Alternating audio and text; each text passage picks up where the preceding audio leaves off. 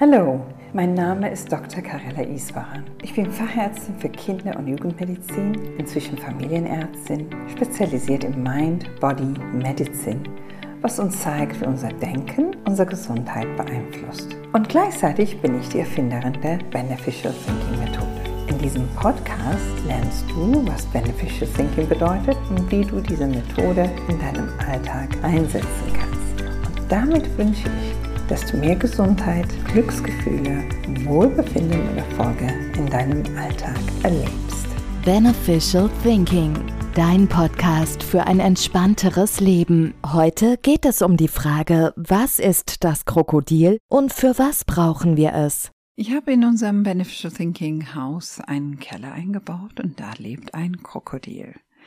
Und im Grunde genommen, ich habe das so gebaut, weil ich habe in meiner Recherche natürlich überlegt, wie ist eigentlich unser Gehirn? Woher kommt das? Und es ist evolutionär interessant zu verstehen, dass der Menschheit gibt's ja gar nicht so ewig lang. Aber es gab ja andere Tiere davor und wir hatten auch vor Millionen Jahren andere Anatomie als heute und im Gehirn auch anders. Man kann ja dann lesen, dass es gab dieses primitives Gehirn, nennt man das. Das heißt, es war für die notwendige Geschichten im Leben zum Überleben da. Und das haben auch viele Tiere.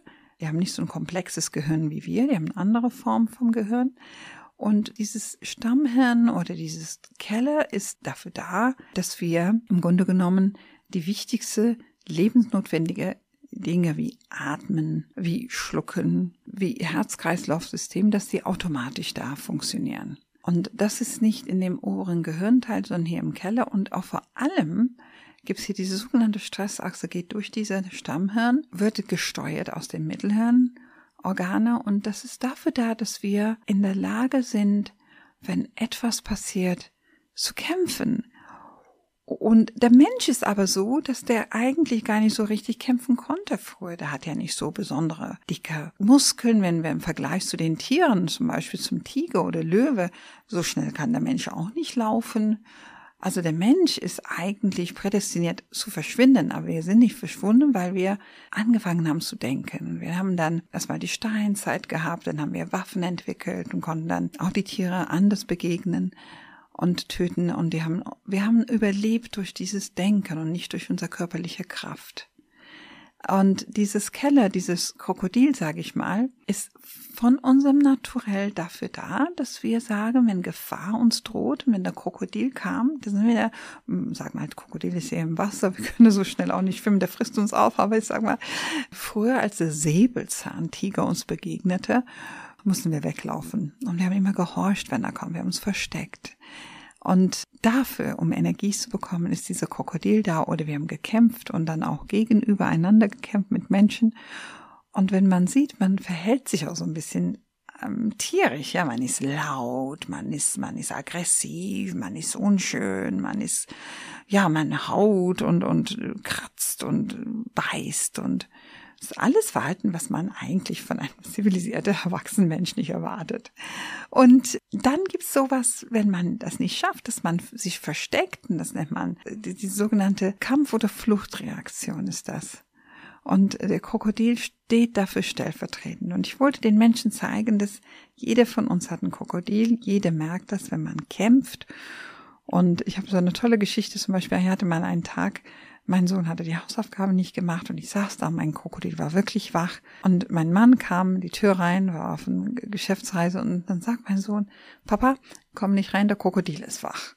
Und das fand ich so witzig, weil das hilft uns auch in der Gesellschaft, in der Familie, uns ein bisschen von uns zu entfernen, dass wir sagen, der Krokodil ist schuld. die Kinder nehmen das auch so an, weil es ist tatsächlich, es gibt kein ich sag mal, kein Mensch, der so durch und durch böse ist, sondern das Verhalten ist nicht in Ordnung. Es gibt auch kein Kind, was böse ist. Das Verhalten ist nur anders. Und deshalb ist dieser Krokodil einfach stellvertretend dafür. Und ich fand das ein gutes Beispiel und es kommt eigentlich auch ganz gut an. Kann uns das Krokodil auch schaden? Ja, das Krokodil ist ja nicht das, was uns schadet, weil das Krokodil reagiert nur.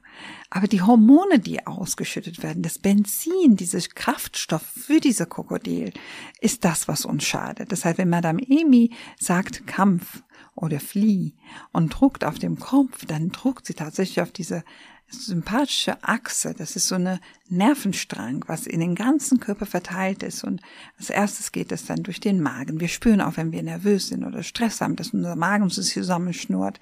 Wir spüren, dass uns ein bisschen auch übel ist. Wir, wir haben ja, wenn wir gestresst sind, reagiert unser Körper.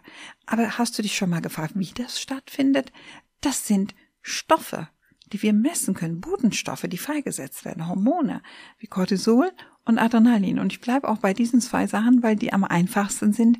Ich will jetzt, jetzt die medizinische Stressachse nicht jetzt mit Noradrenalin, alle anderen möglichen Hormone jetzt erweitern, aber da kommt eine Nachricht, die unser Madame Emir druckt auf dem Kopf, der Krokodil, wird wahr, der Krokodil braucht aber Kraftstoff, so, so brüllen, du brauchst ja Kraft dafür. Und dann wird die Nebenniere alarmiert, die schütten die Stoffe raus, das geht im ganzen Körper, wir werden wild, wir werden laut, unser Muskel spannt sich an. Oder, und das merkt man zum Beispiel, weil so ein Amoklauf sieht, was sind die Läufen weg und, und die Menschen, die hören das Schießerei und so weiter, ist schnell weg.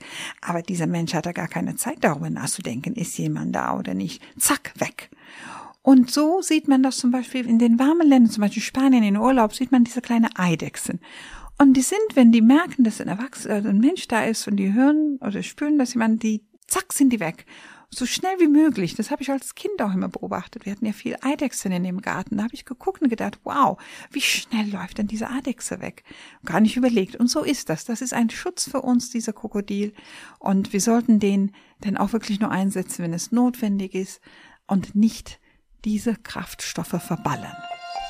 Können wir unser Krokodil zähmen, wenn wir merken, dass es bissig wird?